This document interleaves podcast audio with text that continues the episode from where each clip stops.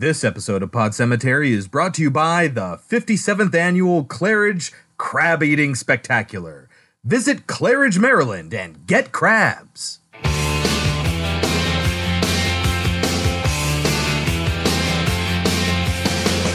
the October with the steamboats, ancient goblins and wallows come at the grand making a sound. The smell of death is.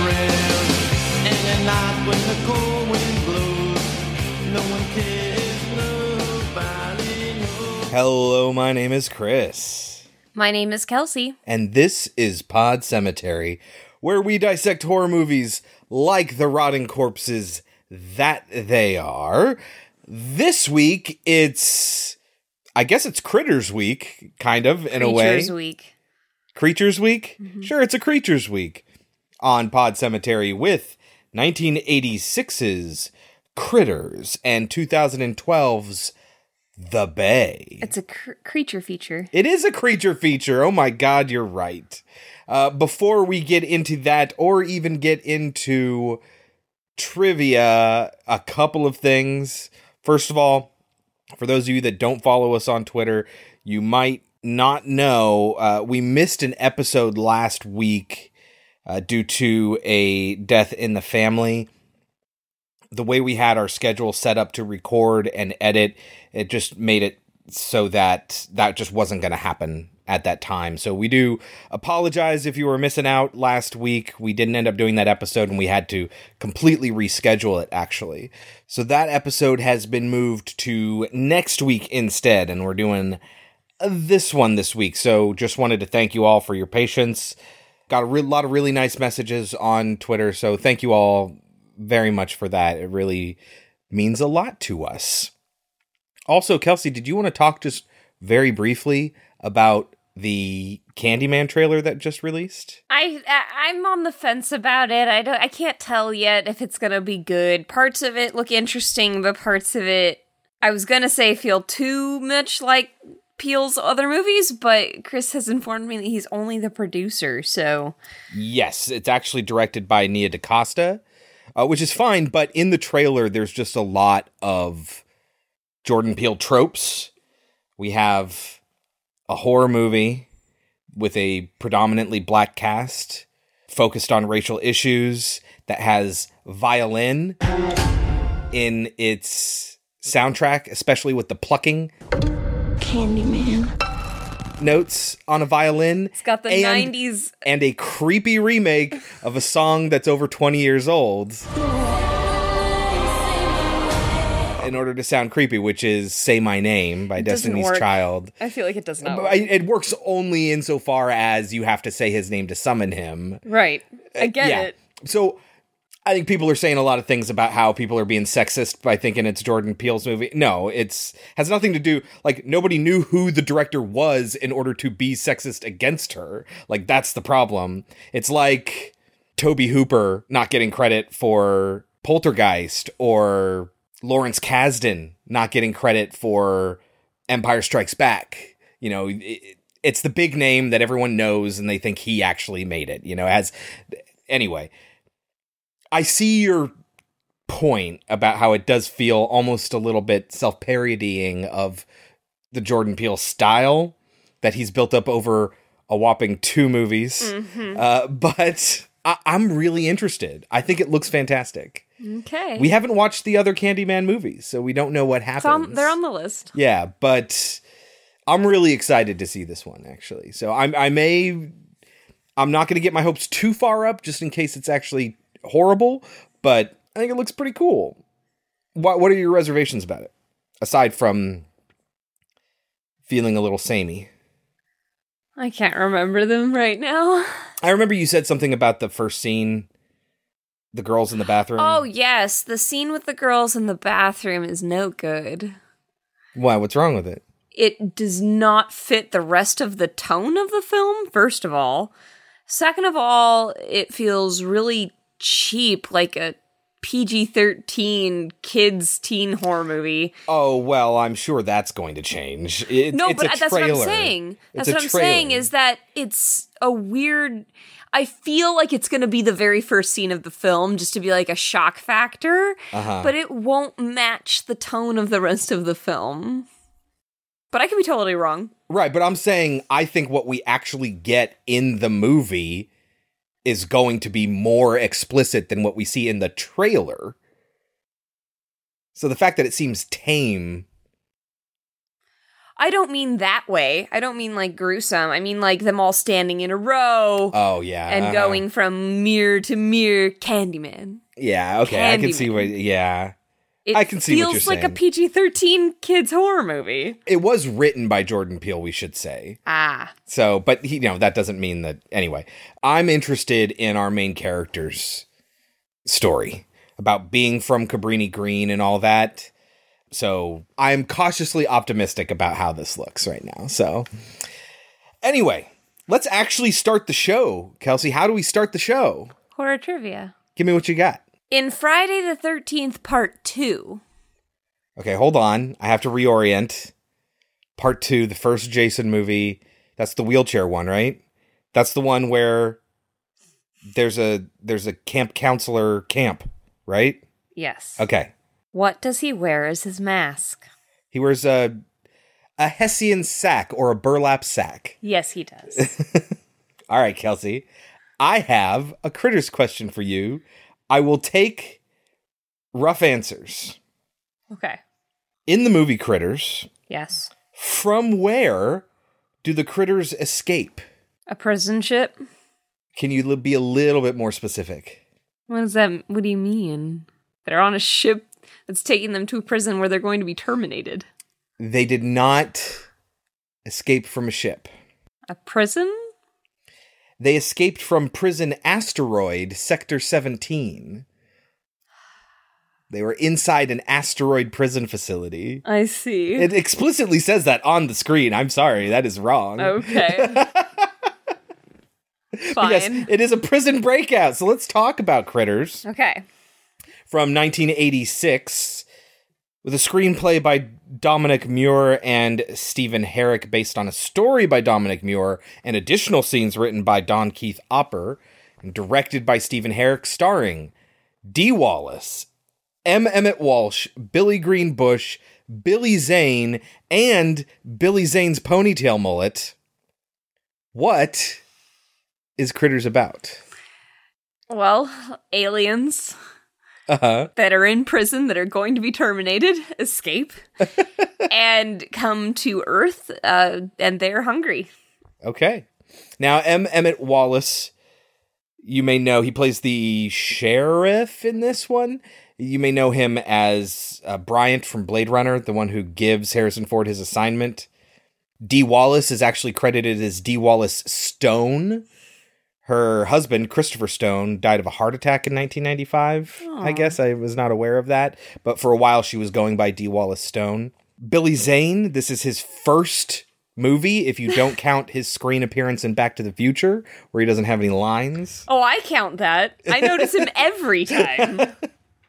And uh, Lin Shaye also has a. s- I wouldn't call it a cameo because she wasn't really anyone by this point, but she's in the movie in several scenes. That was fun. probably because her brother Robert Shaye, a la the Nightmare series, is a producer on this film. Ah. Now the movie is free on Starz, which is where we watched it, but it is three dollars to rent and ten dollars to buy on most other services. Should people watch Critters? I mean, I'm glad I saw it, but you can totally skip it. Let's be honest, the whole reason we're here for the first Critters movie is for Critters 3. I don't know Do you what know that why? means. You don't know why? I don't know what that means. Well, you'll want to watch Critters 2 after this. Yes. Because Critters 3 yes. has Leonardo DiCaprio. Ah! See? I told you. yes. We need to get there. Uh, we should probably also point out that this movie was recommended to us by Lou. Lou. Yes, and uh, he had some thoughts on the movie, Okay. which I will share at the end. So thank you very much for recommending this movie, Lou. yes, thanks, Lou. You could take our advice or leave it, but when we get back, we will talk about 1986's Critters. They like to hide. They like to run. They like to play. But most of all, they like to eat. Dad's all torn up and Mom's got like a harpoon thing in her neck and they're getting bigger. Critters. They bite. Rated PG-13. Critters now showing at a theater near you. Kelsey, can you get us started? How does Critters begin? So we see a prisoner asteroid, apparently, Prison Asteroid, Sector 17, maximum security. where we hear over a communication line. A guy explains that we had to kill two of the critters, and they call them krites. Krites, people. They're called Krites. yes. Yes. That's the kind of movie that this is. Yes. So, like, just be prepared. Like, if you set your expectations for that, I think you'll be fine. I agree. So he explains that they had to kill two of them because otherwise they were going to run out of food. But here's the thing he also says that they have to be put into the termination cell or whatever. So if you're just going to kill them anyway, why don't you just kill them? Well, there's a process. But they've already killed two of them just to make the food last. Right, but that can't be the normal standard. Okay. There, there needs to be a process. We're not animals like the Krites. I say we as if we're part of this spacefaring species. Yes. so they end up breaking out and they steal a ship. Some maximum security. And the warden's like, get the bounty hunters. He Yes. says it in a really weird way. Yes. Damn. Get the bounty hunters. Damn. Get the bounty hunters. I was like, Boba Fett? Nope, not Boba Fett. These two guys with these just weird green faces. Yes. Because they're shapeshifters. Yes. So they can look like whatever culture they're trying to infiltrate to capture their prey. and the aliens, like the designs of the different aliens that we see are ridiculous. The warden's weird looking. Yeah. There's some weird creative ideas going on here. I guess it's around the same time as the never ending story. Yeah, around the same time, yeah. So he explains to the bounty hunters they've got tons and tons of fuel, so that's not their problem. But you got to find them because you have to stop them before they feed and cause mass destruction. And don't fuck things up like you did last time. Yes. I expect you to do better than last time. Uh huh. I trust, however, you will be less destructive this time, considering you nearly destroyed And they're like, whatever, click. And they shut off communication with him. yes. Then we get this like long segment where we get to know the family. Yes. Like it's really long where kind of nothing happens. Yeah, we find out that the brother and the sister don't like each other. They fight all the time. Yep. We meet the perfect parents. Which is uh, Dee Wallace and Billy Green Bush. And like the kid tries to get out of going to school, and then his sister rats on him that he has a test. How does he try to get out of school? He puts the thermometer under hot water. Who's his mom? Dee Wallace. What do we know Dee Wallace from? E.T. Where her kid does what? He fakes his illness by putting it against a lamp, Yes. a light bulb. One works, the other doesn't. Which she's like 106. Okay, whatever. yes. like, there's no way that's real in this one. But yes, we know Dee Wallace from E.T., as well as Red Christmas, which we've watched on this show, and Cujo, which we haven't. Yes. Cut to the sheriff's office, where the sheriff is excited for a big bowling tournament that night. That's what everyone's talking about. Yeah, including the dad. Yes. And we see the girl from Insidious, and she's got an adorable, like, Lin Shaye. I love her whole outfit Uh-huh. and character that she does. It's really cute. And she talks about the town crazy. What's his name? Charlie McFadden. That's uh, Don Keith Opper, who, by the way, is credited as having written additional scenes. So, whatever that means, I don't quite know what. Apparently, he kind of went off the deep end a while ago and he's gotten way into conspiracy theories about aliens and stuff, but lo and behold, he's totally right. But he's also the town drunk. But there's kind of this weird idea that, like, they feed him alcohol to shut him up. when in fact the alcohol just fuels it. Yeah. It's weird. The point is, is that he needs to be paranoid, and then finally, when his paranoia comes true, nobody believes him.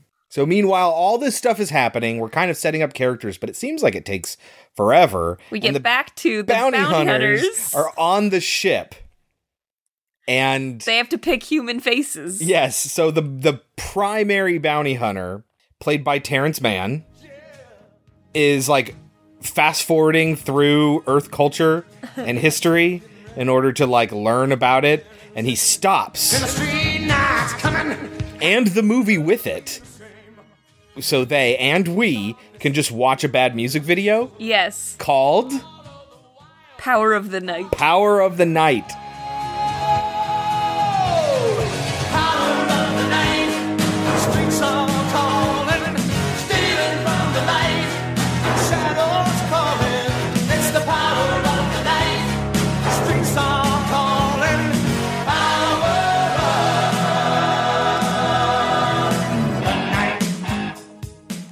Which, by the way, was written and performed specifically for this movie I bet it was. uh, by Terrence Mann, Oh. the guy who plays Johnny Steele and this bounty hunter. Oh. Uh, and he gets his face from this. Yes. We don't see the other one where he gets his face yet. Terrence Mann, I don't know if he wrote it, he performed it for the movie. It was actually him. Terrence Mann can sing and perform. We know this because he is Broadway's original Javert from Les Miserables. Oh shit. He is Broadway's original Beast from Beauty and the Beast. Wow. And he is Broadway's original Rum Tum Tugger, the Curious Cat from Cats. Oh my god. He's been in several other things. He was also Frank-N-Furter in Rocky Horror Show. Wow. Yeah. Uh-huh. So he has a career uh, in performance, but Terrence Mann and Don Opper are the only two characters. I think it's Don Opper are the only two characters that are in all the Critters movies. Awesome. Yeah. So when we watch the other ones, they're going to continue on. That's fantastic. Okay, so yes, the the music video. Oh god, you have to play the song here. It's so bad. And, it the- plays several times. Yes, several times. And in this music video, he does this jump off of the, off like of the stage. like in Dirty Dancing, you know, when he leaps off the stage. yes. And it's like super dramatic in slow mo. and they do it here too Uh-huh. in slow mo. Yep. It's really funny. I mean, at least we know the background in Dirty Dancing, where like his back was like injured and it was killing him, and he was doing like one last shot, and that's the one they did. That's the shot they got of him leaping off the stage. But like, this doesn't have that. It's just a really bad music video. Yes.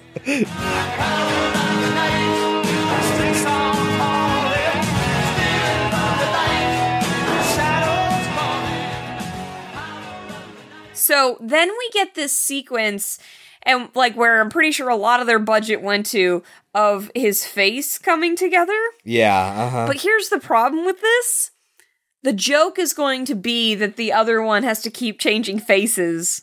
And I never really understood why. Well, his the face isn't like sticking with him. Like it's almost like your the face chooses you. That's why Terrence Mann was suddenly struck with inspiration when he saw this incredible music video. That's my face. but so we get this long sequence of his face changing, and it's Uh-huh. gross and whatever. Oh, I know where you're going with this. But every time the other guy changes, it's on a dime. yeah, uh huh. That's a good point. Cut to back to the family during the daytime now, and the father is working on his car. And he's got the simple, the town simpleton or the town, Drunk, whatever you want to call him. paranoid guy, Charlie. He is supposed to be helping him, but instead he's playing with his son, who is playing with firecrackers. Uh huh. Brad or Bradley. He like breaks something. He says, "I can fix this. I can fix this." He breaks the slingshot. Oh, that's right. And so when he fixes it and and then he tries it out, he ends up hitting the sister in the ass. Yeah, so the sister and Billy Zane show up, and Billy Zane's uh, ponytail, which Chris mentioned earlier, is ridiculous. He wears a ponytail, but he it's a mullet. Yes. So he has short hair, party in the back, Business up front. So the guy hits her, and for whatever reason, the kid takes the fall for it. Well, because he knows that Charlie will be fired. Because the dad's already kind of annoyed by Charlie. And so he takes it and uh, takes a fall for him. And the movie kind of goes on about this. Like, it doesn't talk about it, but it keeps like shitting on Brad because of this. And he just has to be like, yeah, I did it. You know, It- it, like it happens like two or three times where they bring that up. Mm-hmm. This is around the time when I mentioned that I'm feeling a leprechaun vibe. Yeah, but Leprechaun was made after this movie. Interesting. where it's you know it's a it's a small country house in the middle of nowhere There's a hot sister, a young, annoying brother. with a simpleton handyman for a friend. friend. Yeah, They're very similar. Uh-huh. And it's a little tiny guy. yeah, attacking them that they have to run from. Mm-hmm. Yeah, totally. Only funny enough, these seem to be way more dangerous than the leprechaun. Oh yeah. you don't want him to pogo on top of you, do you? Oh god. So the kid gets sent up to his room with no supper, and he frustratedly turns on his radio to hear more Power, Power of the Night. night. Meanwhile, downstairs, everyone else is sitting down to have dinner, and the girl wants to jump Billy Zane's bones, oh yeah. even though he's kind of like, oh, maybe we shouldn't. Well, because he knows that the dad will kill him. Yes.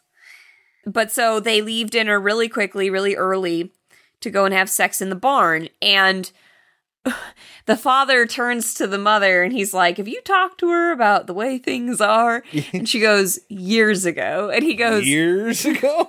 Yes. like yeah, at that age she should have talked to her years ago. Dee Wallace is a cool mom. We haven't been talking about the fact that the first death happens here. The first of only two deaths.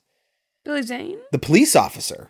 There's a police officer out in the middle of the woods where the ship has crashed. It's broken. They need fuel or something like that. I can't remember what they say. They do explicitly say because the critters talk. They have their own language Yes. but they end up killing one of the sheriff's deputies.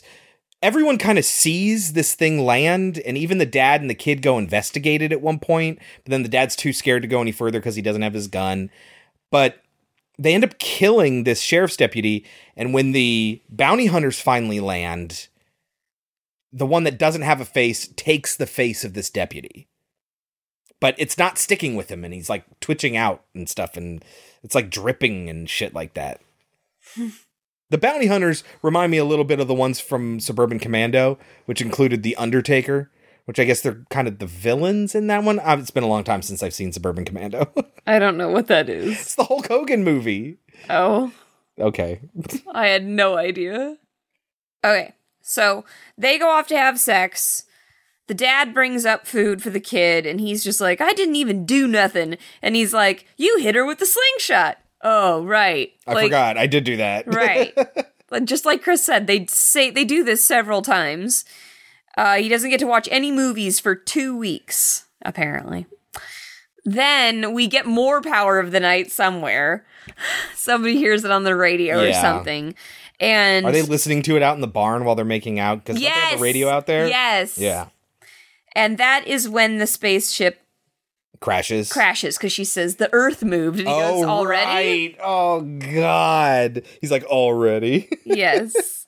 So everybody kind of sees the spaceship, and the kid goes at. Well, the kid wants to get back at his sister, but also then he hears that thing, so he climbs out the window, and the father leaves out of the front door with his gun, and the kid like falls, and he's like. When the earth shook, it threw me out the window. Oh, yeah. He was in a tree or something like that. But the dad doesn't have a gun. He has a flashlight. Because he makes a comment about the fact that he doesn't have a gun, and that's why they go back to the house. Oh. So they go out to the field, and that's where they see it. And it's funny because he's the kid's like, maybe it's a Russian spy. Uh huh. Did you see that meteor? I saw something. Maybe it's a Russian spy probe on some sort of secret mission. I think watch too much TV. They find that their cattle have been devoured. Right. That's when they back off. Yes, and That's when the father says, maybe we shouldn't tell your mom what we found out Uh-huh. here. So think about the logistics of this. The critters or the krites land. They kill the sheriff and the cattle. The bounty hunters land, find the cop like immediately, get that dude his face, but then they just go to some bar. Yes. Why aren't they like just randomly for no reason, basically just so they can get Charlie's face? that and it's because they're looking for the critters. They go to the church too, remember? Right, yes. So yeah, they take the priest's face at the church. We could tell tell all this part out of order with these guys, right? Like Yeah. they go to the church, they take the priest's face, they shoot that thing up when the piano makes noise or something like that. Uh, everyone's all, "What the hell's going on?" And the sheriff is comes by at one point. They go to the bar where Charlie is. And they end up taking Charlie's face. And then when they file a complaint with the police and talk to Lin Shaye about it, and she has to talk to the sheriff, like, oh, they're- made a complaint that Charlie attacked him in the bar. Reverend Miller, Charlie McFadden, and some stranger just shot up the bar at the Bolorama Lanes. Over.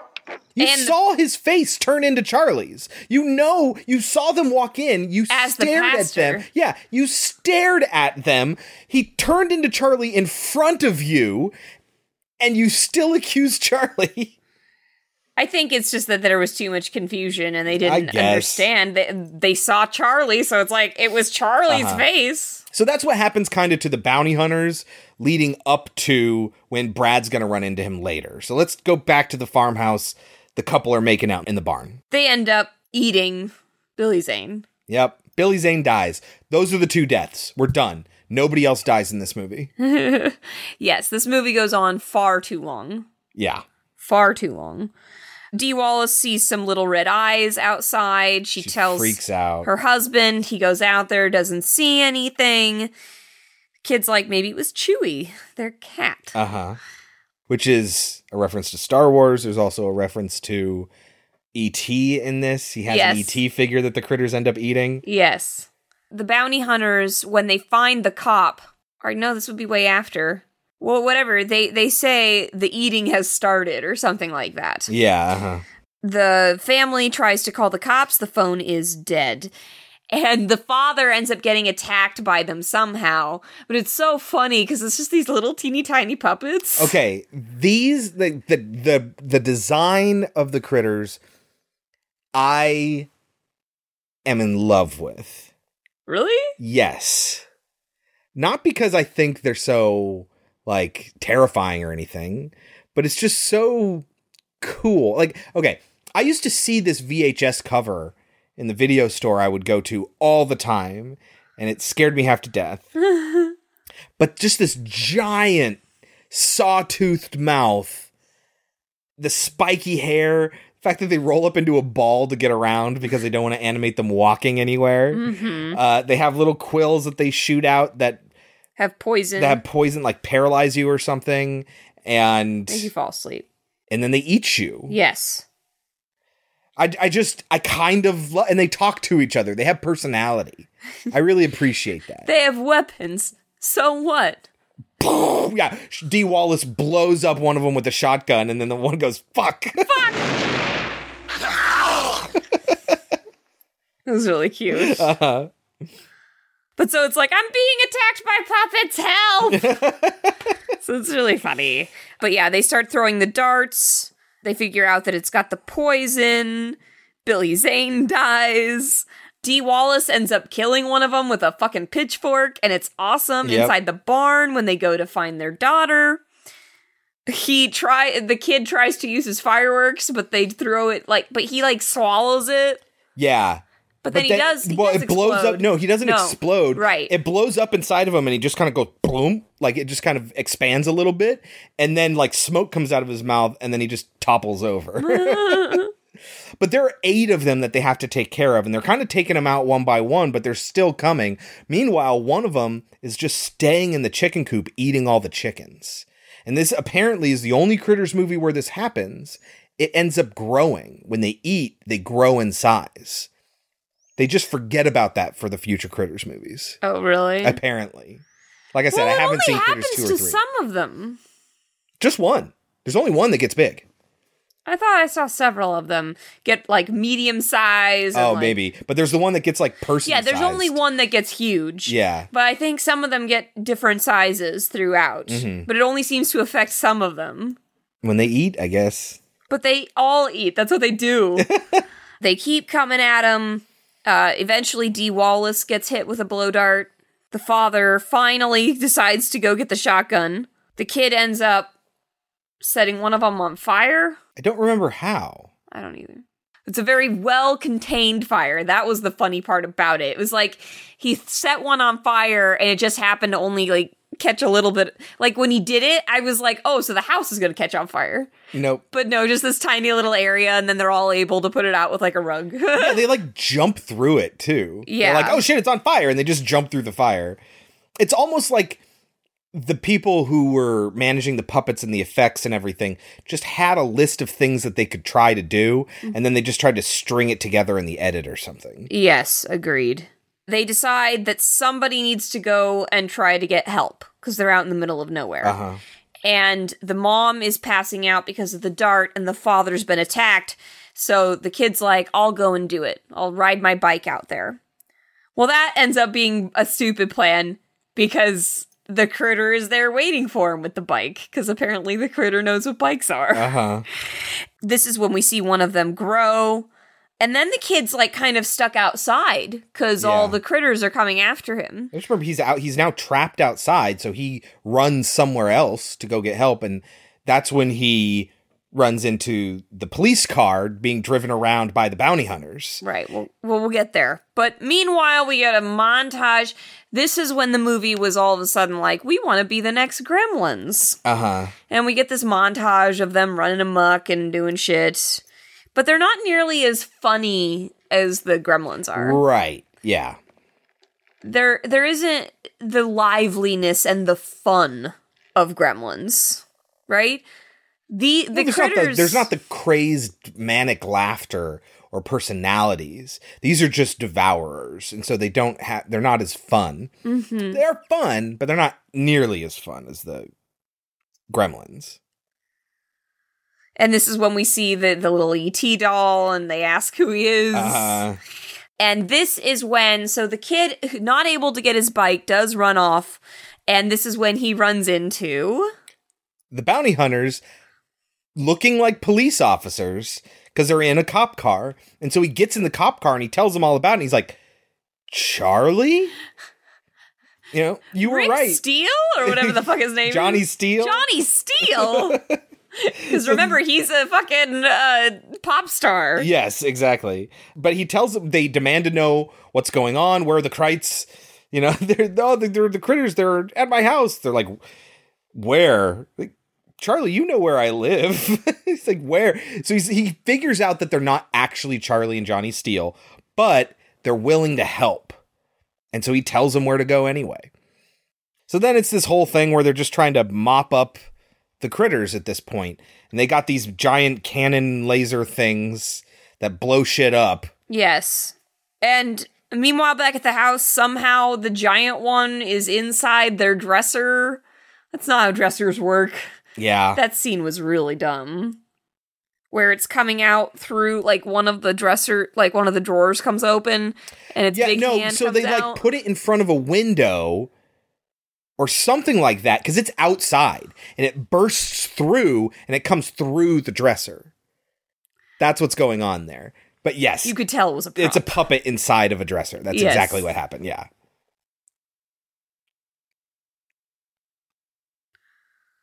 It's really funny. There's a line. D, Dee Wallace is kind of kicking ass, and she's just like, "Get out of my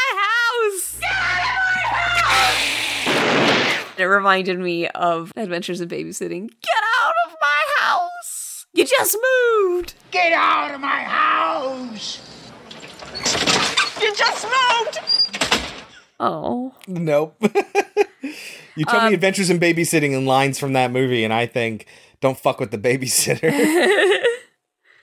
they run out of bullets, but the creatures like decide they have to leave or something. And they go, "Let's roll." and they roll away. Yeah. Well, because the dad is like hit. Like he's been attacked a bunch and he's really fucked up. And they they need to get the new shells from his shirt pocket for her to use. And they get out of there because obviously she has a gun. This is when you think they're all dead. The kid thinks they're all dead, but the big one's still alive. Yes. So they have so after they kill all the little ones, now they gotta kill the big one. Including one in a toilet, Yes. which I conflate critters and ghoulies all the time. Ghoulies is the one where they come out of the toilet. But this has a scene with one of them in a toilet. I haven't seen any of them.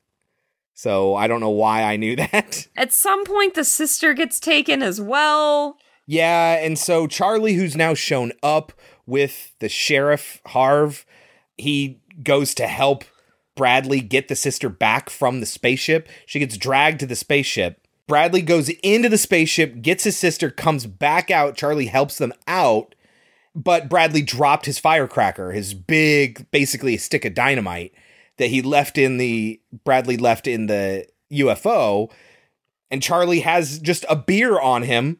Did you notice that they they make a Molotov cocktail? I did not. So he makes a Molotov cocktail, but they're out in the middle of nowhere, and he just happens to have a beer. He's that much of a drunk. He carries a beer on him at all times, I guess. Builds a Molotov cocktail, lights the thing on fire, and then they throw it, and it makes it into the UFO. Mm-hmm. So the UFO starts to fly away. It passes over their house, and then it blows the house up Yes. After it's already been totally fucked anyway. Yes. But just blows it up and then flies away. And as it's flying away, it explodes. Yes. Because the firework went off. This giant half stick of dynamite or whatever. Yes. An M. It's pretty funny because they're like, "Fuck you, humans," and then they're Yes. like, "Fuck you, aliens." And the bounty hunters are impressed with Bradley. So they're like, here, take this. And they just give him a thing. Okay. I guess they wanted him to come along, like you'll always be welcome with us or something like that. Call me. And they go to they go to leave. But now they have a house that's just completely destroyed. And then Bradley, the little device he has, starts to blink and make noises. Like, oh, are they calling him already? No, it just does that. And then he presses a button on it. And then miraculously, the house puts itself together. Yes. They just filmed parts of the house being torn apart and then played that in reverse. The house just puts itself back together. Yes. And everyone's happy. And Harv, the sheriff, is just like, what the fuck did I just see? Charlie feels vindicated. And that's the fucking end of the movie. No, there's one left behind. Remember? Oh, right, because the one is always in the one who was in the the the chicken coop left eggs behind Mm-hmm. When he ate all of the chickens. So Mhm. that's what's going to lead into Critters 2. Yes. And those bounty hunters are going to have to come back. So this movie is funny. And it's goofy and silly and like sometimes the lines made me like smile and giggle a little bit. But on the whole, you can skip this movie because it's pretty ineffectual and pointless. But it's fun and I like the I like the designs, but yeah, it's just there's long stretches where it's like why are we watching this? Why isn't anything happening? and it ends like three times, like I said. It Yeah. goes way on, goes on and on and on. It seems like the action beats are, like we said, just kind of put together in editing. They just knew a couple of things that they wanted to hit. They filmed all of it, and they just kind of didn't care where it fell in the movie. Yeah. Um, So- but I love Johnny Steele, Terrence Mann. It's fucking dope in this. I don't know why I love him so much. He's great. He's great. And the critter designs, like I said, I fucking love. I just feel like they were really trying too hard to be gremlins, which is so funny because then Leprechaun seems like it's trying to be Right. critters. But, uh, yeah, they're like gremlins from outer space. Guess that was just the thing from the 80s, I guess, is it's like E.T. meets gremlins. Little things. Little things coming at you in the 80s. Yes. All right, so Kelsey, Yeah. what do you think this movie has on Rotten Tomatoes? Like a 56. 58, actually, out of All right. 19 reviews, no consensus statement, and a 52 Metacritic, no cinema score. Do you think that's overrated or underrated? It's pretty close to what I was going to give it. Which was, I was going to give it a 59. I was going to give it a 62. Okay. That's before you even said that, so I'm glad that we kind of align uh, pretty close. Like, I enjoyed it. I'm not mad I saw it. Right. I don't know if I'll ever watch it again, but Yeah, probably not, but I'm interested in what they do with the sequel. it's, I mean, it's, it's, it's a harmless movie. Like, It there, is. There, there was nothing super offensive about it. There was fun stuff. Like the bowling team that the dad's on, who he never shows up, and so the bowling Oh yeah, members we didn't talk about that. they uh he has this weird sort of like pink and blue pastel bowling shirt on, Yes. but their their team logo on the back is a bowling pin designed to look like the ghost from the Ghostbusters logo. Yes. With the circle slash through it. Uh-huh. Because they take out they're like the pin busters or something like that. Yes. It's cute. It's just full of kind of cute stuff. It's fun. It's not gonna blow your skirt up. Dee Wallace always makes me happy. Yeah. Yeah. It's 62. That's kind of all we have to say about that movie. There's not a lot going on with Critters. I thought there'd be more. But let's talk about what Lou had to say about this movie, okay? Okay. After the movie, I asked him, why did we just watch Critters? And he said, because you love me. And then he asked, how was it? Really, really bad? I'm like, what do you mean, how was it? It was a little silly and slow, but it wasn't House 2, which he also recommended to us. I said, it has alien bounty hunters like in Suburban Commando. Maybe that's why you liked it. And he responds with, Oh, I've never seen Critters. You son of a bitch. yeah, no, his tweet was, "You have to see this for me because the the poster always scared me as a kid." I asked why he suggested it, and he said, Because I wanted to hear you guys talking about how bad it was. It's not that bad. it's not as terrible as you would think it would be. It's just it's harmless. It's a silly ineffectual movie. Yeah, uh huh. You can watch it. He said that uh, his wife hates watching scary movies, so the only way he can enjoy them nowadays is through us. Oh, So, Lou, we're here for you. yes. We're here That's for two movies we've watched for you so far out of almost 250 movies we've covered now. Can you believe that shit? That's nuts. Before we get to our next movie, Kelsey, horror trivia. What director of The Omen went on to direct the 1978 film Superman? Richard Donner. Very good. That's the same man who made The Goonies. Okay, Kelsey. What's the name of the family cat? Chewy. Yeah. You said both of them. Actually, the other one I was I, I might have mentioned, but I figured we'd talk about it too much. Is what's the name of the rock star that sings Johnny Power Steele. Of, Power of Love? Is that no? It's not Power. Power of, of the Night. Power of the Night. I was like, it's Power of Love. No, Power of the Night. I can't remember the the Johnny tune. Steele. It it's so forgettable. Yes. Uh, we'll play it at the end of the episode. All right, Kelsey. Our next movie is 2012's The Bay. Written for the screen by Michael Wallach, based on a story by Barry Levinson and Michael Wallach. Directed by Barry Levinson. Starring Will Rogers, Kristen Connolly, and Kether Donohue. Barry Levinson, you know, by the way. He did Diner, Rain Man, Wag the Dog, Sleepers, The Natural, Good Morning Vietnam. Uh, he also did Toys. He did a lot of good movies. Yeah. He did a lot of good movies. Apparently he worked with uh what's his face? Robin Williams. Yeah. Yeah. So he was apparently asked to do a documentary about this polluted Chesapeake Bay, but there was already a documentary about it and talked about how all the fish were dying and because the bay was so polluted he liked the documentary he was terrified by the documentary but it had already been made and he's like well obviously nobody cares so maybe instead I'll make a horror movie based in the reality of the actual Chesapeake Bay. And I'll turn it into something that might terrify people, that might get people to actually talk about it. That's so sad. Yeah. Cuz that pollution is disgusting. If that's the po- if that pollution was real, All those dead fish and everything, that's real. oh my god. Yeah. He claims that 80% of this movie is based on factual information. Wow.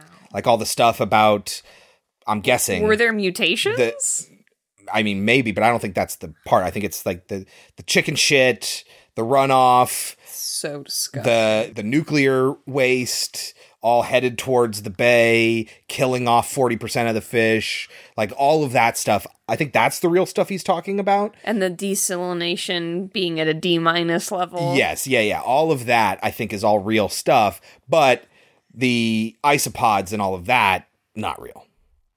Obviously what they do to the town also not real.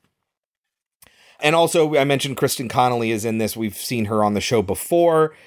She's the mom on the rental boat, the one with the baby who kind of becomes a supporting character in this movie. Kind of. She's Dana from Cabin in the Woods, Yes. the virgin. Yes. Me? we work with what we have. What's the bay about?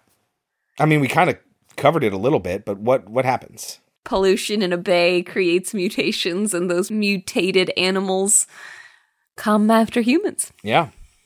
Movie is four dollars to rent and eight dollars to buy on iTunes. Should people watch the movie?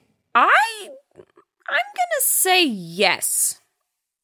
Not because I think it's an awesome movie, but because I think it does a lot of really interesting things. It really does. It's found footage from 2012, but the premise of the found footage I think is a lot better than you get in most movies where it's just like the this video was found in government files and nobody, you know, like it's not like that. It's actually presented in such a way where where how it's being presented is part of the story. hmm And I thought that was really interesting. I think one of my biggest problems with it is that there's so much and yet so little. Do you know what I mean? Yeah, and the pacing's all off. Yes, and it, it all takes place over the course of one day. Which I mean, is all the footage. Yeah, all the shit that Fourth of July. is in one day. on Now you do get July. some background information. You do get some stuff about what happens after, but the but the bulk of the film is one day, and there's a lot of crazy shit happening. Yes. but it There's absolutely no way that things would escalate in Yeah. this way this quickly. It's unbelievable in that regard. yes, But just accept that fact. and yet there's and what such, you get is there's like good. no story. Do you know what I mean? Like all this shit happened, but that's kind of it. yeah, it happens and then it's done. Yes, There's no like thing that needs to be overcome. Right. And ultimately is. No, there's no journey that it's anyone really extremely takes. That's a, that's a good point, actually. I didn't even think about that. yeah. you're just going to kind of have this stuff wash over you. But what that stuff is, is it does some fun stuff. It does some clever stuff, I think. Mm-hmm. Not that it is not without its faults, which we will talk about. The Bay was recommended to us by Wes. What did he say?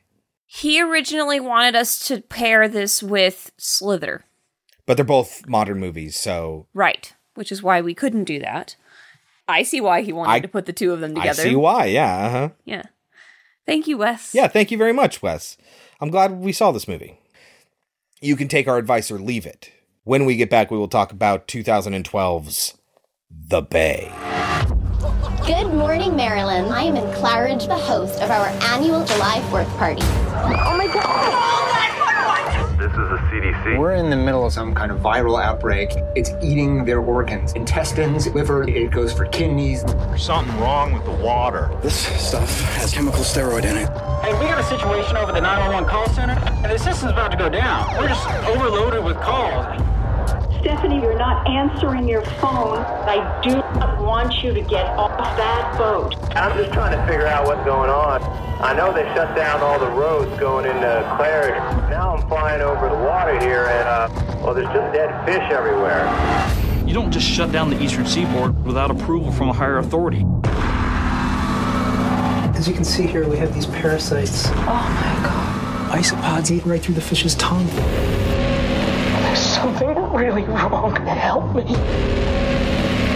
It's eating them from the inside. Dispatch. There's bodies everywhere. Do you hear that? What are you doing? Look at Don't look at me. Could easily be looking at a new form evolve. Go away. I'm going to show the world what happened here. If you find this tape, just please get it out. Kelsey, this movie's tagline is on its poster.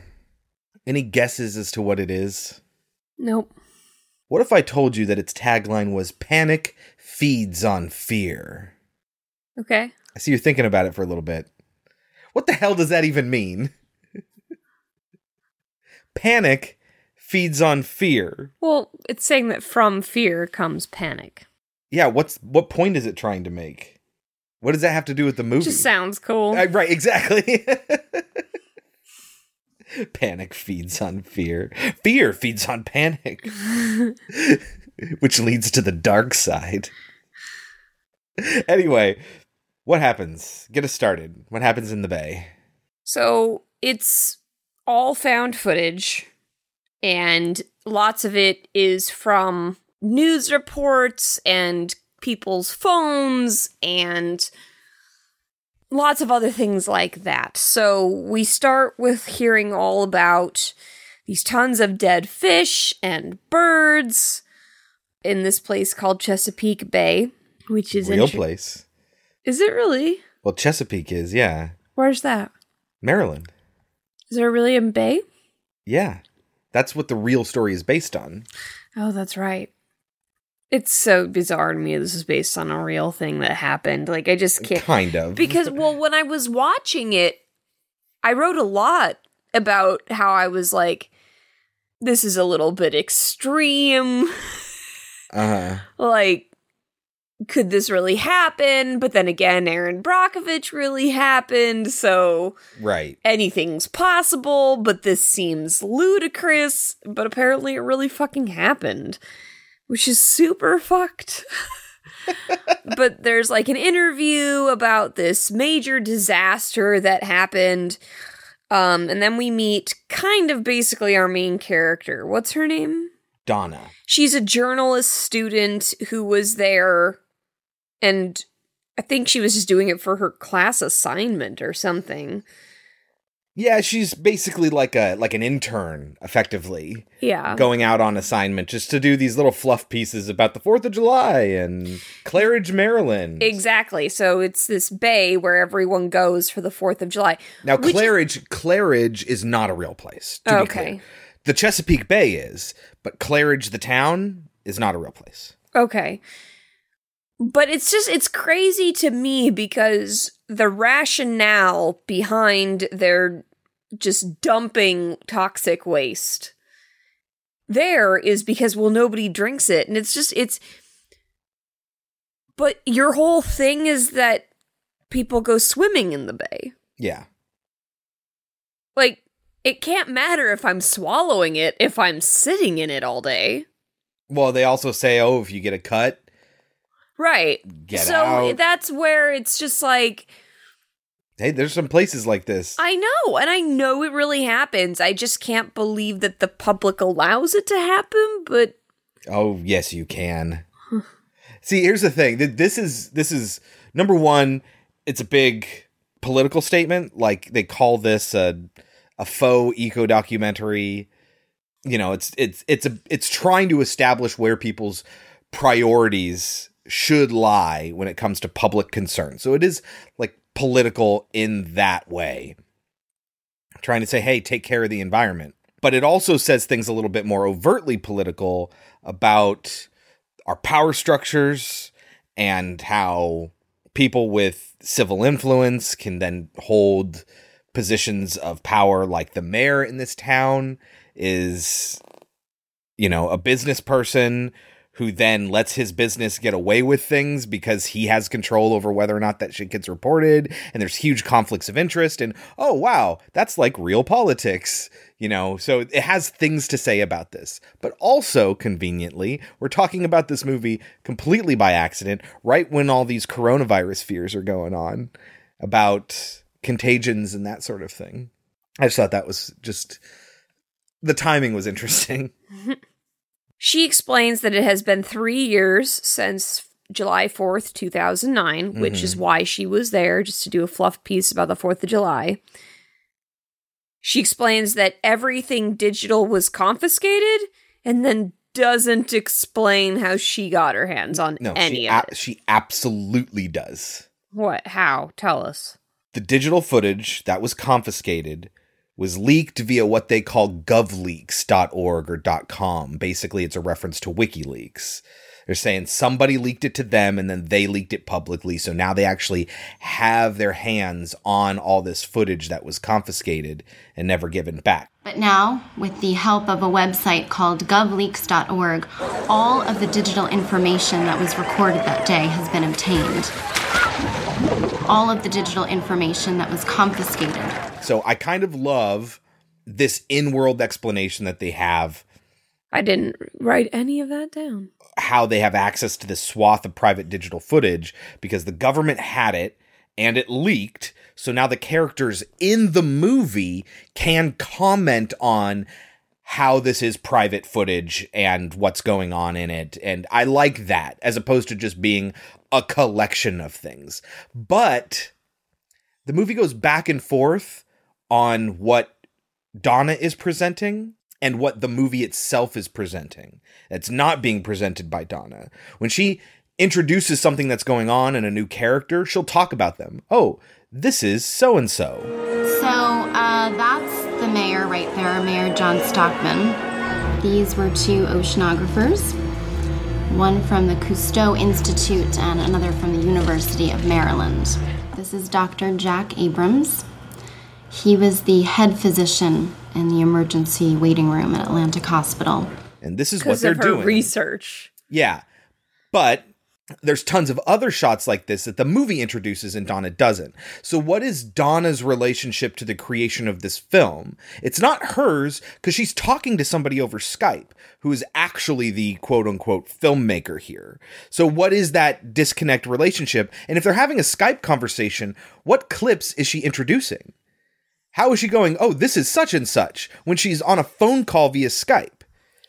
I think they're showing her the videos. And you'll notice to your left, look over to your left, okay, that you can see that's where the footage will come where you can uh, address uh, uh, what that was about, okay? Okay, sounds good. But anyway, it does. I mean, that's not a huge concern. It's just a little bit of like, tell us, like, let us know what the actual interaction is. That's where the footage where you can address what that was about, okay? I think it would be a little bit stronger that way. But yeah, the disconnect between who Donna is and how she's presenting everything, but she's not the presenter of this film, and we don't know who that is, is a little confusing, I guess I would say. First of all, she seems like she's kind of acting her lines here in these Skype conversations. Like she has these lines where it's You think she's a bad actress? I don't know if I'd go so far as to say that, but I think that they, in their effort to to make this seem like it's unrehearsed, it it seems unrehearsed, but in a bad way. There were people who were concerned about what was going on in the Bay, and with some of the townsfolk, it did cause arguments. In order for an actor to deliver a line and come off as quote unquote unrehearsed, it needs to be well rehearsed. This seems like it actually wasn't rehearsed, that they're just reading lines from a script. That's the problem here. It dips into that a few times and it's like, oh, that line didn't come naturally to you.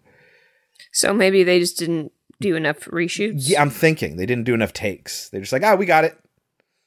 Like Ed Wood. Sure. Yeah. Uh huh. It it felt a little like a stereotypical one man show, you know, where the person on stage is supposed to come off like they're saying this stuff for the first time, and then it's not all written ahead of time, but it's very obviously written ahead of time. That's what it felt like to me. She explains that she's nervous that something might happen to her for doing this, but that for these past three years, it's all she can think about, so she feels compelled to do so. Uh huh. They don't come back to that, by the way. it's just a premise that they set up. Yes. She explains that it's a summer town and that, you know, she she grew up going there for the summer. She had her first kiss there. She had her first summer job there, like that kind of stuff. Mm-hmm. And then she's watching footage of herself and she's like, "Why didn't anyone tell me that my pants were too tight?" Honestly, why didn't anyone tell me my pants were too tight? She does that a lot. She'll self deprecate throughout, which makes it feel realistic. Uh-huh. Because I imagine the first time you have to watch yourself. No, I mean I've seen myself on tape doing plays and stuff, and it's it's hard to do. It's cringeworthy because Mhm. everyone else is telling you, "Oh, you did a great job," and you're just sitting there like, "Oh, I should have done that differently." Oh God, look at me when I say that line, you know. Mm-hmm. So I get that. Felt real. She's filming them doing a crab eating spectacular, which will go very wrong very quickly. Yeah. Now, it's important to mention that the movie puts a lot of clips of things together and isn't really interested in making it feel linear because they want you to see all the different things that are happening in the town all at once. So, oftentimes when we talk about this, it's probably going to feel disjointed. Yeah. But in my opinion, it works for the movie. Yeah, I think it's structured in such a way where they all these through lines are kind of reaching their climax at the same time or around the same time or it reveals information to you that actually the people in the footage knew a long time ago because this footage happened a long time ago, but it reveals it to you at the perfect moment in the timeline of the film. Yeah. I thought for being a mishmash of clips, I thought this was done pretty well. Right. And there were little like vignettes about like, oh, this is this girl and she's here with her boyfriend and she gets attacked and oh, they were never seen again. That actually happened days ago in a completely different part of the state and but they didn't find their phones until way later so nobody knew it happened. They were just a disappeared couple. Right. There's like a I think this is when we're learning about that couple and like they think it might be a shark attack, which it totally Oh, wasn't. That is that wasn't the couple I was talking about, but yes, you're talking about the oceanographers. Oh, okay. They found their bodies and thought they were attacked by sharks. Yes. By okay. a bull shark or something like that. But they also like find weird like goopy stuff or something and they touch Uh-huh. it with their own hands. Yeah. Which you're just like, why would anyone do that? but like nobody seemed to care when these oceanographers came up as a shark attack because it just seemed like a random instance. Yeah. Kind of like at the beginning of Jaws. Yeah, no, this feels a lot like Jaws, actually. Uh, I mean, not in the, the through line of the entire plot, but in the idea that there are capitalist interests that are trying to keep things going and trying to ignore the danger and are actively making things worse because if they don't, that might reduce their profits in some way, or that might upset people, which might not get them reelected or whatever. Like, it feels a lot like Amity Island, this summer town Yes. that whose entire livelihood rides on the fact that people aren't scared to go there. I'm only trying to say that Amity is a summer town. We need summer dollars. If the people can't swim here, they'll be glad to swim at the beaches of Cape Cod, the Hamptons, Long Island. You yell shark. We've got a panic on our hands on the 4th of July.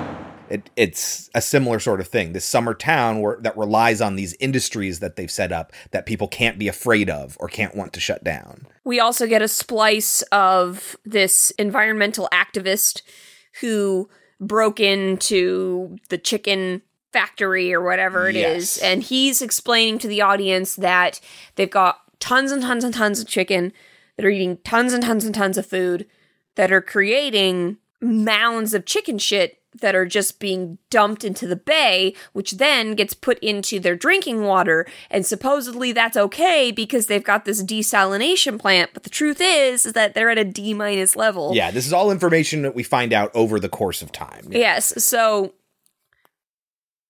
it's so disgusting. Like there's just Yeah. There were a lot of moments where I did not watch the screen in this film. And the guy was like, you know, he- he made the point effectively that even if they're not directly dumping this stuff into the bay, which he thinks they are, it's still sitting in piles out there in the open right next to the water. yes. So it's impossible for there not to be runoff there. yes. There's 45 million pounds of chicken shit dumped into the bay each year. I mean, look at that. That is entirely chicken shit. And over here, look how close we are to the water. It's right there. Chicken shit, water. Meanwhile, at the 4th of July celebration, things are starting to fall apart. Uh-huh. The first person we see is a woman who is in a dunk tank. Yes. And she's walking through, and her skin looks like it's all broken out in a rash, and she can't find her husband, and she's begging for somebody to take her to a hospital. Okay, there's one thing I want to talk about here. It's not clear from the get go that this is going to be about a creature feature. Now, I knew prior to this that it was because of Wes, but the way that they start it is very interesting to the point where I almost forgot about the fact that I'm supposed to be watching for creatures because they make it seem like it's a virus. Yes. And that's a plot point in the movie. It is. And I think that was a good idea Mm. because it really, if you had gone into this movie not knowing what I knew beforehand, I totally would have thought it was a virus. Yeah. And I totally would have thought it was something in the water that they were all ingesting Uh-huh. and that's what was causing it. And and like then when we see later they're eating the crab and they all end up vomiting, that reinstates it like, oh my gosh, it's in the fish that they're eating from the Uh-huh. bay, you know? And they're all getting sick. And then we will see people with giant boils and Yes. outbreaks of red rashes and stuff. And they did an excellent job of not making you understand what was really happening until halfway through the movie when they tell you. Yeah. Yeah, no, I agree. I particularly love the segments where the with the doctor talking to the CDC and the CDC trying to figure out exactly what's going on, them doing their own investigation, them running into scenarios where like oh, you guys already investigated the salinization plant and found that it was a D minus or whatever, and you didn't do anything about it? Well, it's not our organization's purview to shut it down. It's like, well, what the fuck? Like the CDC is getting really angry at a lot of people that, you know, it, it's, I, I found that stuff really compelling. Yes, I liked the detective part that it took. Yeah. I thought that was good. I also found it fascinating that this movie didn't go with the usual easy, obvious choice of making it the government's fault.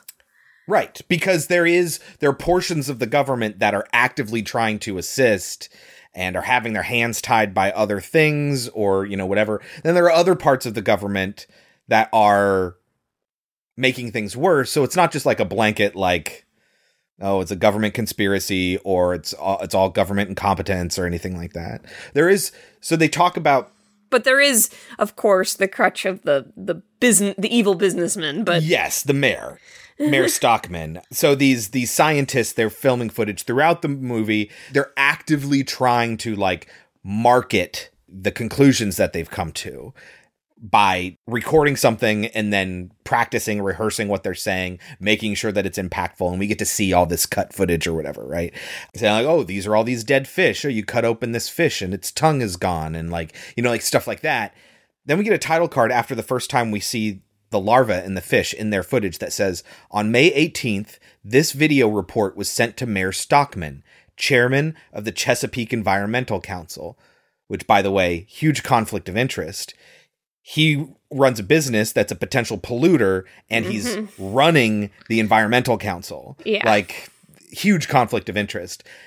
And then it goes on to say, there are no records he ever responded hmm there are two of these title cards, and when we get to the next one, I'll point it out too. It seems like the movie forgot that it had this one, this first one, because it's weird. When we get to it, I'll explain it. I do want to say though that later we'll get a moment with the mayor alone in his car or something where they kind of paint the picture that he's just an idiot.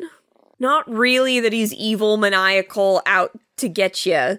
Well, he's not like trying to pollute the bay, He but just more that he just doesn't. un- uh, It's not really that he doesn't care. It's more that he doesn't understand what it did. He's not trying to understand. I think is the is the point here. Okay. because that would get in the way of his business. Yes. So, what other things do we see in here? So, okay. When all this crazy shit is going down, yeah, they immediately contact the CDC, etc. And somebody says it's like a killer virus. You know, remember wash your hands and keep your gloves on. Yeah, She does an interview with somebody and she it's it's something like there was crazy domestic violence. And she's interviewing some neighbor and she's like, you know, Is this this normal sort of thing that would happen here? And he gets really upset and walks away. And she says, Oh, it makes me cringe now. I was just trying to be what I thought a reporter should be and harsh and not caring Uh-huh. about what was going on. And it's like, well, that kind of is a journalist's job. You're Right. not supposed to get, you're supposed to give the facts. Right, but in an interview, she was Right. insensitive and, you know, obviously not understanding what this interviewee is trying to communicate. You knew Miss Sporafina, is that correct? Spataphora. I apologize. They they sent us the wrong name.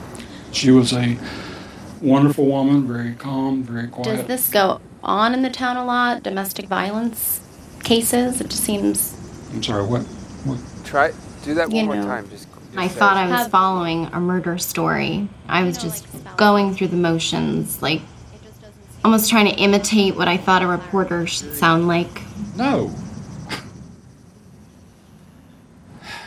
Makes me cringe when I watch this now. It wasn't a good look for her, but you're right. She was kind of trying to emulate what a real reporter would do. And at first, the cops thought that like it was just like a murder case and she says I don't understand how I believed them but it's like again I don't think it was government conspiracy I think it was just that nobody knew what was going yeah, on Yeah, how would you? yeah It's interesting. through a podcast that's apparently live It's like a radio show that also releases a podcast. They're getting all kinds of calls and theories about what's going on, mm-hmm. parasites, and then we see like disgusting pictures of what's happening to people, and they're starting to realize that there's been water damage. The hospital is starting to overflow with patients. This is when the doctor's getting in contact with the CDC. We get clarification that once they did all their research, they found that 40% of the bay was dead, Yeah, and they just didn't care. right. they didn't do anything Yeah, it's it's it. like, oh wow, this is a, a crazy thing that you might see in a news story, and it's like, well, news story done. Let's move on. Yes. People died and their bodies were just plain never discovered. So, cut to the doctor, and it's like later in the day, and like we've been told that he will, he will die. So, like, we know that's coming. But he's talking to the CDC, and they're basically saying you should just get the fuck out of there. Th- they tell him it's a shock to us that you don't already have it Yeah, which is because it's not a virus. yeah, You have to ingest these creatures, hmm which is why people who ate the food or drank the water Yeah. could have ingested it. But if the doctor hadn't done that, he'd be fine. He, he's telling the CDC all this stuff, all these facts. Oh, I know what you're. I have this written down too. I think. And the doctors are responding and trying to come up with r- like theories or whatever and they go and they they keep talking all of a sudden the guy kind of stops them and he goes i'm sorry d- did you just say that they're missing half of their tongues? He's, yeah yeah they are. I I did want to ask you, did you say that you had people with half their tongues gone? at one point because I love this sort of rapport that he has with these CDC doctors is he's like he says something about oh how do you treat the lesions and stuff like that? And he's like oh yeah no the, these lesions are spreading to other patients and stuff like that and the CDC goes okay that's important and he's like yeah I know it's important because they still have spreading lesions like he's like yes no shit it's important you said that you have uh, 30 of these Yeah, I have about 60 people with some kind of blister and lesion outbreak. Some of them went into anaphylactic shock. I have Uh, wart excuse me, you overgrowth. said now you have I 60 just saw cases? three people with their tongues half gone. Okay, that's uh, a lot of information. Did you administer methicillin to the lesion victims? Yeah, of course, I gave him methicillin. It had no response. What do you mean? It kept spreading In how many cases? in all of the cases. Okay, that's important. Yeah, I know that's important because they still have spreading lesions. Do you have Do you have any new information for me? yes the interactions between the cdc and the doctor are interesting and funny yeah uh-huh um and but it's not that you think the CDC is intentionally being an asshole. They're Right. just doing their best to keep up. Right, but he's in the thick of it and he's desperate for people to make a big deal out of it. Yes, to fix his problem. At one point in here we we see the the fishermen. These are the only time we see them. It's like a it's like a party of people out fishing and they catch this big fish and the guy like holds open the mouth of the fish and he's got like his thumb in its mouth and he's like what's going on in here and then all of a sudden one of the trilobites or the isopods as they're called. It's a black one. Comes running up his arm. Yes. that was a very effective jump scare. Yes, it was. i was not prepared for that and it freaked me out. It was very very effective. The thing ends up getting tossed off of him not before it bites him lands on the deck of the boat and then scurries off back into the water. Yes. this is the first good look we get at an isopod. We're starting to get videos that people took of their friends and family who were being affected and this one guy his whole stomach is moving around. yeah we have that couple the teenage couple who jumps in yes. to the water and she starts getting attacked so the dude jumps in after her That felt die. extremely jaws. yes Whereas this guy with the stomach felt extremely slither. Uh-huh. So I totally get why he wanted why Wes wanted them to put together. Meanwhile, we have this couple who you think are going to become super important. Well, they're super important in grounding the events, making them sort of stakes who, that are close to home. You know, we have a couple and a baby that come from outside the town and are renting a boat to come to the town for 4th of July festivities, to watch the fireworks and all of that. And so we see them go. Her parents live, Live there. in Claridge, the town. And she's not getting messages from her mother that say things like Do they had not to get amputate your, off the your boat. Yeah, they had to amputate your father's leg. Uh, we think it's something having to do with the water. Whatever you do, don't do not get out of that boat. But she never gets that message. Stephanie, Stephanie, where are you? You're not answering your phone. I've been trying to reach you. I'm at the hospital. Your dad is at the hospital. They're taking him in. He has some kind of very bad infection. And I think they're going to amputate his leg. It's crazy here. I mean, really crazy here. So the most important thing is to know that I do not want you to get off that boat. Do you hear me, Stephanie? Don't get off the boat. Yeah, so we get these film recordings of the two of them. The husband goes into the water at one point. Yes, and he says, "Oh, it got in my mouth." Yeah. which they will show later when they're talking about how you actually get infected. But like I say that you think they're going to be really important because we get a lot of scenes of them. Yeah. And I'll just tell you right now, eventually the dude's going to die and the chick is going to somehow escape with her baby and that is it. It's it really is just a driver of tension. They need you to be emotionally invested in this couple and their baby in order to create a sense of of fear because we already know that Donna survives. So there's no danger there. We know that her cameraman dies. So there's no mystery there. We do not know what eventually happens to this couple until it's actually happening. So that's just a driver of tension throughout the movie. That's all it is. Yeah. And that's like kind of the biggest problem with this film is You think that it's a problem?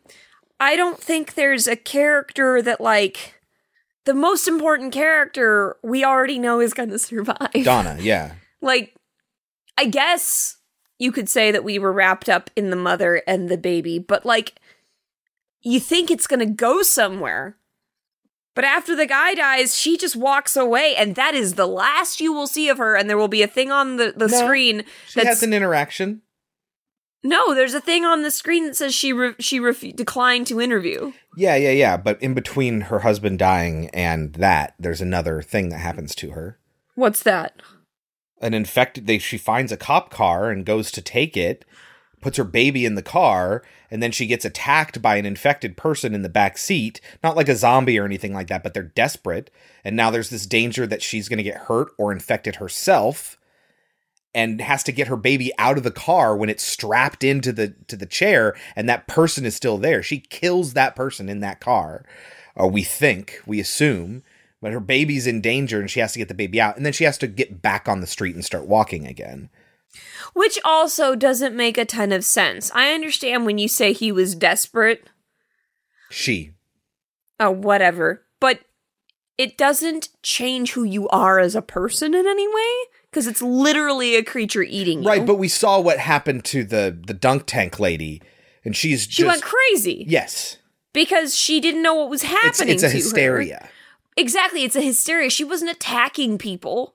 Right.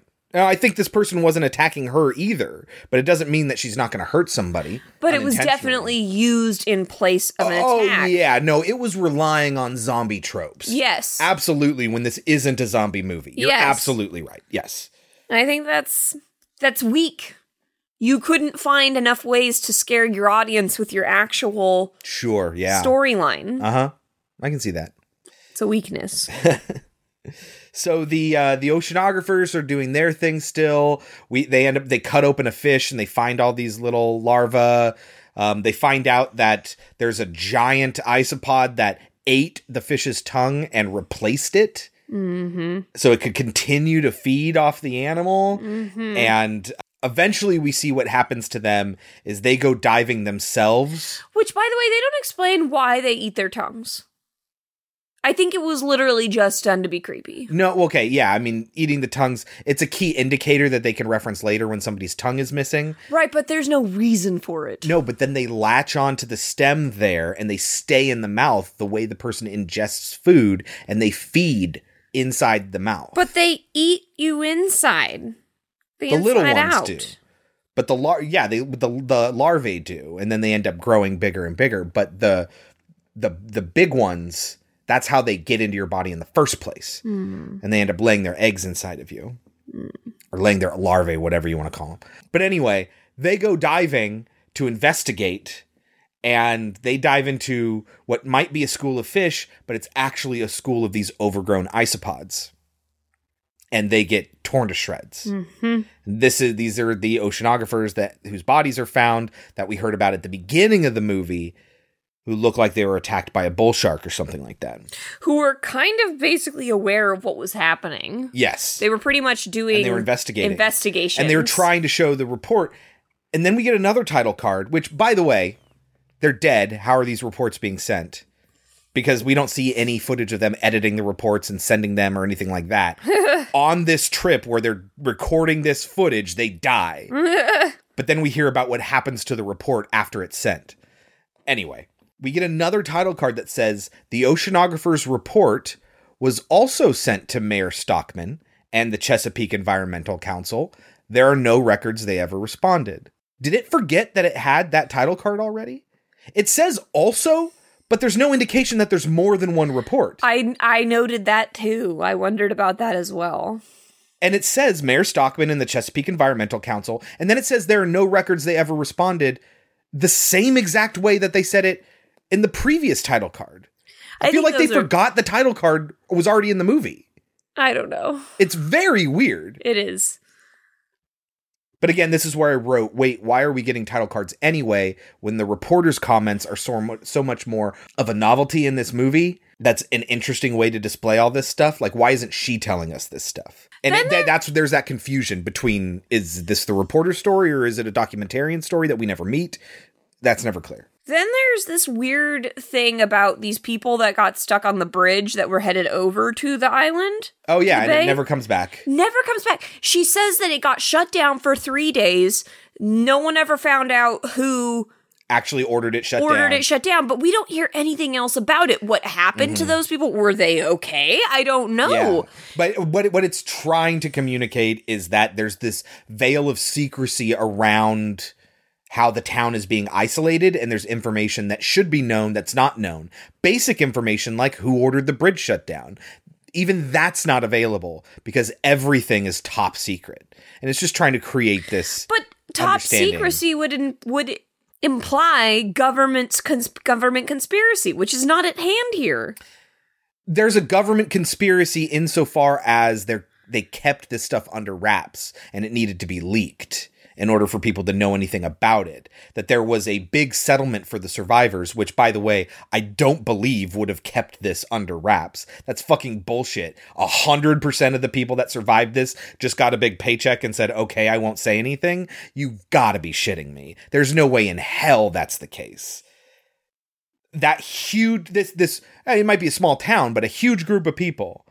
That many deaths Hey, they Don't almost those got people- away with it Erin Brockovich. don't those people have families uh, elsewhere in the country? And now they have mysterious deaths? Wouldn't there be a bunch of people throughout the country that aren't getting these settlements going hey your mom died in claridge? My uncle died in claridge that same day and i don't know anything. Like how come that's not a bigger story? It doesn't make any sense that it takes this wikileaks type leak for anybody to know that something weird happened Did you know about the Erin Brockovich story until the movie came out? The Erin Brockovich story is a story about people getting cancer. This is a story about half a city being devoured from the inside. anyway, I wrote down it seems like the oceanographers diving into what they know is highly parasitic waters is a bad idea. Yes, yes. I don't I mean agree. because of what eventually happens to them. I mean, even if you're just dealing with the parasites that are infecting these fish, why are you jumping into the water sight unseen? I totally agree. But then again, why did he jump into the water in Jaws? Oh, why did what's his face? Yeah, no, that's what makes that scene tense. but these are the yeah. Anyway, Now, there's some humor littered throughout this movie, and even though it is quite funny, like for example, there's a line in the hospital where a doctor says, Hey, doctor, the guy you just amputated, it's on his other leg now. Uh, Right. And then there's like a clip of a girl who's stuck on the bridge and she's videotaping her parents arguing about it. And her mom says, Stop YouTubing this. And she goes, Oh my God, my mom just said YouTubing. Like, there's there are funny lines littered throughout, but they don't match the rest of the tone of the film. yeah. Be- well, I think it's supposed to because we're supposed to be getting candid moments that they don't know that it's serious. They don't know that this is going in a movie. So I, I think that that still works. Then we have an an odd scene where she, the main chick, is being filmed and she can't continue on with her report because she can just hear people screaming all over the place. Yeah.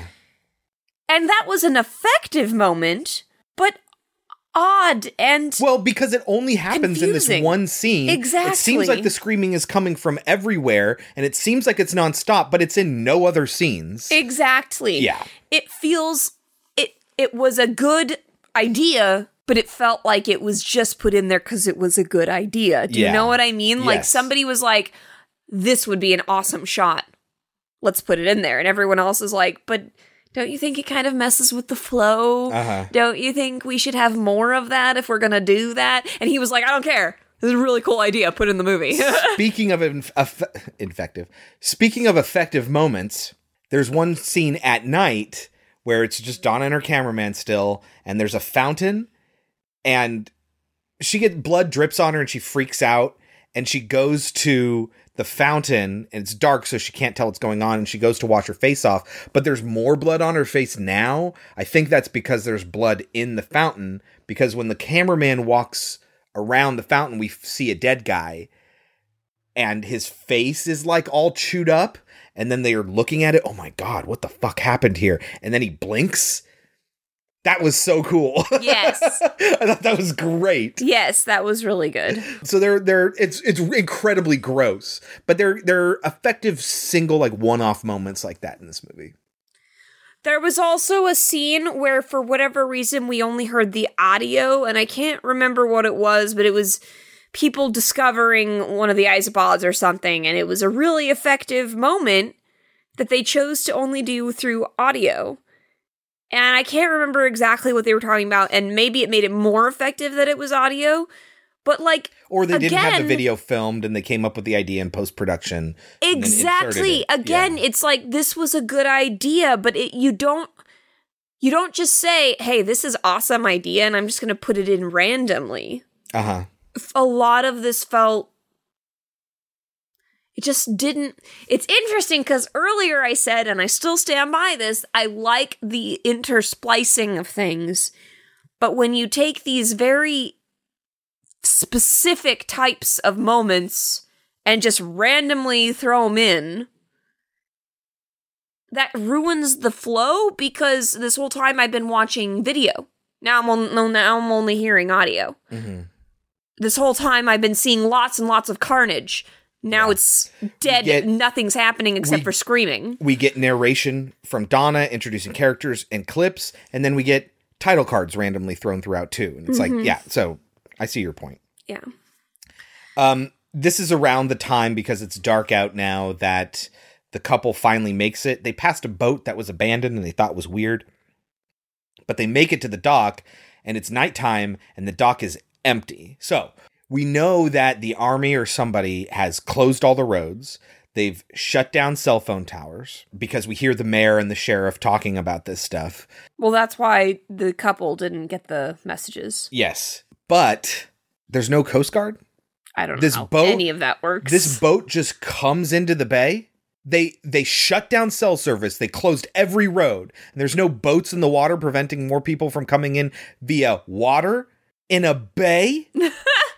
Where half the way you access this town is via the water. There's nobody stopping people from coming in that way. And this is the only boat that's doing that. It's a good point. It doesn't make any fucking sense. And it bothered me but they're arguing over the fact that nobody's there. It's weird that there's no fireworks or anything like that when it's this late at night on the 4th of July and the docks are empty and her parents aren't there and he's complaining about, "Oh, what a great fantastic welcome. Where the fuck are your parents?" Like they're arguing about how rude it was that they didn't welcome them. Which is so dumb. Like I, I, I, if I have my baby Yeah. and I show up on the Fourth of July at a bay, and there ain't shit going down, Right. I am not getting off that boat. Right. There's no way something happened. So I mean, they're running. They find out they're oh the fuck. There's a dead body. They don't get back on the boat. They they look for a place to stay. They find like a hotel or something like that, a motel, a lodge or whatever, and they stay there for a while. And then he starts getting more and more infected, and they start having a video call with like her friend or her brother or something, his brother. I they they say once the relationship and I didn't catch it. So I didn't. I don't remember this phone call. there's a video call that she has. Oh, with his brother. It's his brother. Okay. Yes. Yeah, yeah, yeah. And he's like, "Oh, what's wrong with your neck?" He says, and uh, the dude sees there's something, there's boils on his neck, and he's being in more and more pain to the point where he's begging her to kill him, and all his brother can do is just watch. Mm-hmm. But they didn't cut down internet service. Good question. and so like they can still ha- make this video call and the brother is outside this quarantine Well, meanwhile, he doesn't tell anybody about anything Well, yes, that too. But also, meanwhile, this entire time, no one's been able to get through to anybody except for one t- tween age girl that we keep getting clips from. yeah and she she stays on the phone for the long for a long time Yes. so obviously cell service still does work Exactly. Why is it working for one cell phone? What's happening? i think the idea is that they don't know how cell service works and that they're saying there's like a bubble around the town and so you can communicate within that bubble and that's why the mom couldn't get to the daughter on the boat because it would have to cross this bubble. But that's why these two girls can talk. I think actually what happened is they just didn't think about it.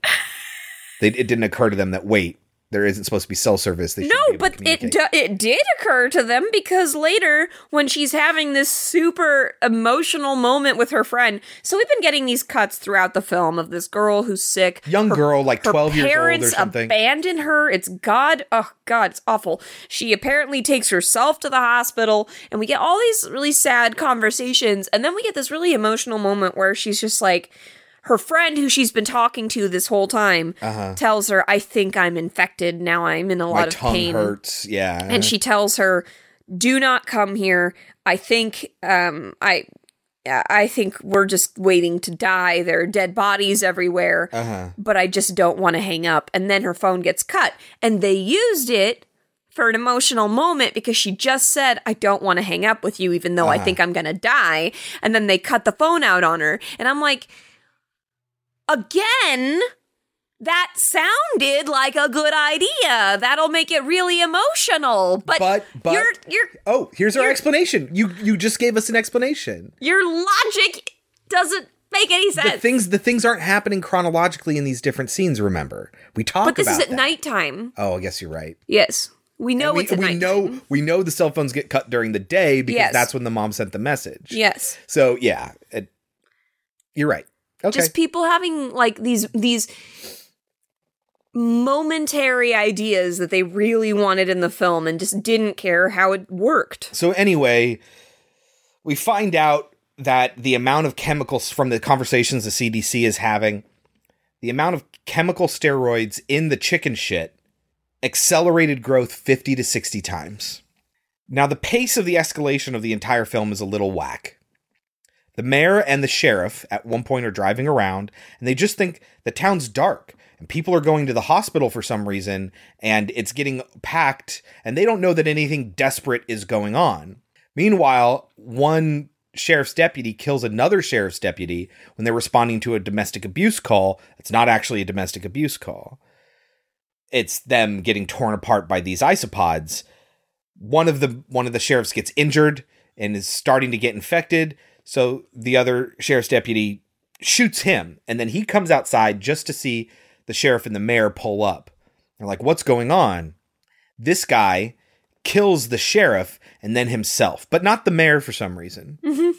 Like if he's worried about the infection, like why doesn't he kill the mayor? Yeah. That whole scene was weird, but I guess you can explain it away with Uh-huh. traumatized people do crazy things. So this moment happens, and the sheriff freaks out and drives away. And then all of a sudden, as he's driving away, panicking and scared, he's driving to through he's driving through a town scattered with dead bodies. Where were all those dead bodies as they were approaching this scene? Then the scene happens, and then all of a sudden there's dead bodies everywhere. Like it's that sort of continuity of escalation Mhm. that doesn't track when you think about it for more than two seconds. I think this movie is very, very effective in the moment as you're watching it. But then you're thinking about it and it starts to fall apart in all the ways that we've been talking about Mhm. up to this point. That's just that's just one moment. But if this pollution is so bad that it makes them grow 50 to 60 times, why didn't any accelerated growth happen before this? Why didn't it affect any other creature? Uh-huh. That part bothered me. Yeah. I mean, it's it's just killing the fish and the birds. I could understand if all the chemical steroid that makes it into the bay causes growth, and now in this horror movie scenario, it causes growth of 50 to 60 times. What I do not understand is that there was no escalation from no growth to 50 to 60 times growth. That it didn't occur over a slower period of time where they were growing at 10 times the speed and size, or 20 times the speed and size. It's just from zero to 60, literally, in no time at all. Um. Anyway, But also, again, why is it only this one creature? yeah, you're right. Maybe because it's ancient and it responds to the steroids in a different way or whatever. So, Mayor John Stockman died from the injuries suffered from an accident that he gets in. He crashes his car as he's driving away, panicking. The title card says his death may have been preventable, but there were no emergency services available. We find out that 700 people died, and they managed to keep it quiet. The isopods themselves were killed off by dumping massive amounts of chlorine into the Claridge Channel. which yeah, is off like of the just Chesapeake 12 Bay. hours later, everything was finished. But, quote, the Chesapeake remains 40% lifeless. Mhm. The official comment from the government is that the outbreak was caused by unseasonably high water temperature and that it was just a viral or bacterial outbreak. And then at the end of the movie, as this, all this is wrapping up, Donna says, This is Donna such and such, whatever her last name is, signing off. You're on a Skype call. This is Donna Thompson signing off. You're not doing a broadcast. but they thought that that would be an effective, fun little punch at the end right there Uh huh. because she's a reporter. Mm-hmm. You're doing an interview. anyway, that is the Bay. Yes. Do you have anything else to say about the movie, Kelsey? No, I'm okay. Yeah, I think I'm good too. We'll talk about our overall feelings and our, how we came away from it uh, when we talk about the score. What do you think it got on Rotten Tomatoes? 62? 76. Okay. Barry Levinson's eco horror flick cleverly utilizes familiar found footage methods in service of a gruesome yet atmospheric chiller. A Metacritic of 65. Do you think this movie is overrated or underrated? Maybe just a little overrated. What would you give it? I was going to give it a 64. I I think I liked it more than that. I It has a lot of problems. I think I enjoyed it more while I was watching it Yes. and talking about it has really probably lost it at least 6% because I was going to give it a 70. That's exactly what I was going to give it. And I you know what? I think it is what I'm going to give it cuz I don't want to undervalue how much I enjoyed watching the movie in the moment. I am. I think I I, I think I could give it a 70. okay.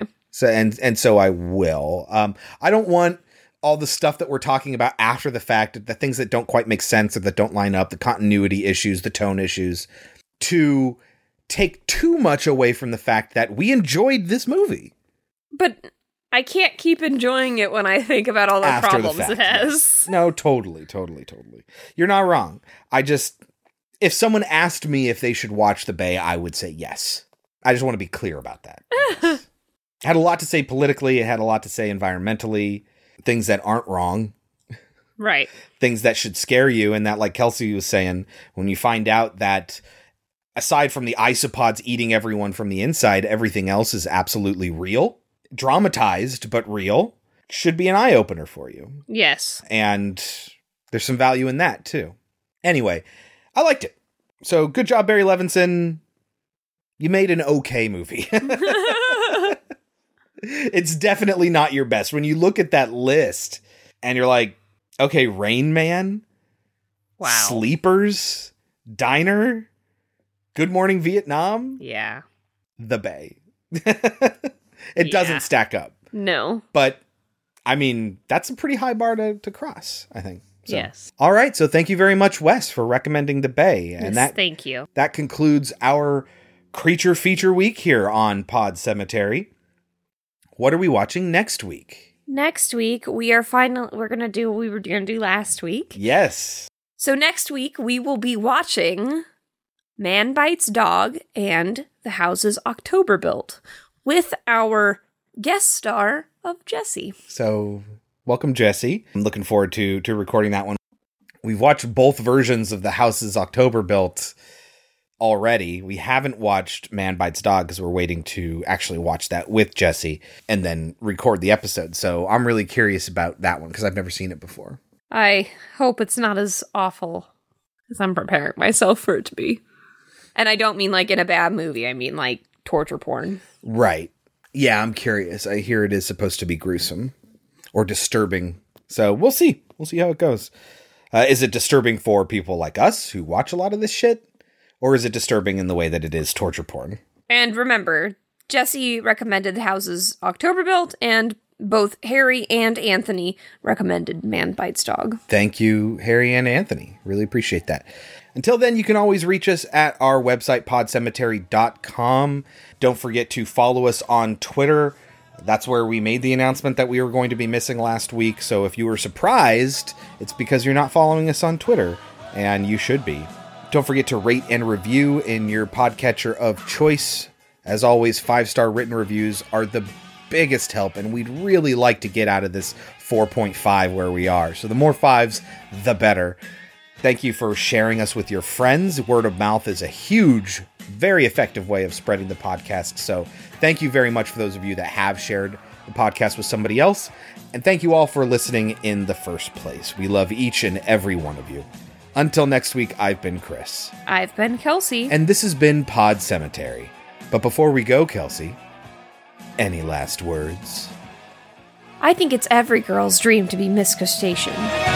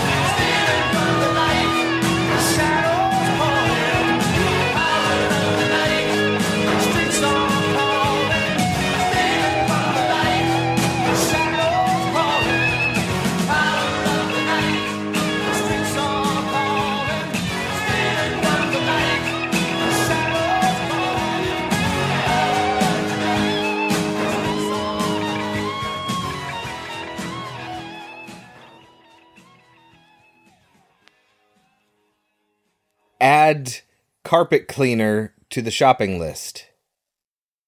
I've added carpet cleaner to your shopping list. By the way, we've spoken before and it would be nice to learn your name. Should I do that? No. God. It keeps asking extra questions. The whole reason I use you is because you're simple. I just say a thing and you do it. Alexa, I love you. That's really sweet. Oh, it doesn't say like I just want to be friends. I felt bad. You were being mean. I'm reading an article on Vice about how Tom Nook from Animal Crossing is actually an anarcho capitalist. what? There's a line in the do- in the do- in the. I don't know why I still have my hands up. I don't know. I was like, "Are you waiting for me to respond?" I was thinking of something, but okay, computer, get it through your thick head that I would like to record dialogue right now. Send. Winky face emoji. Send.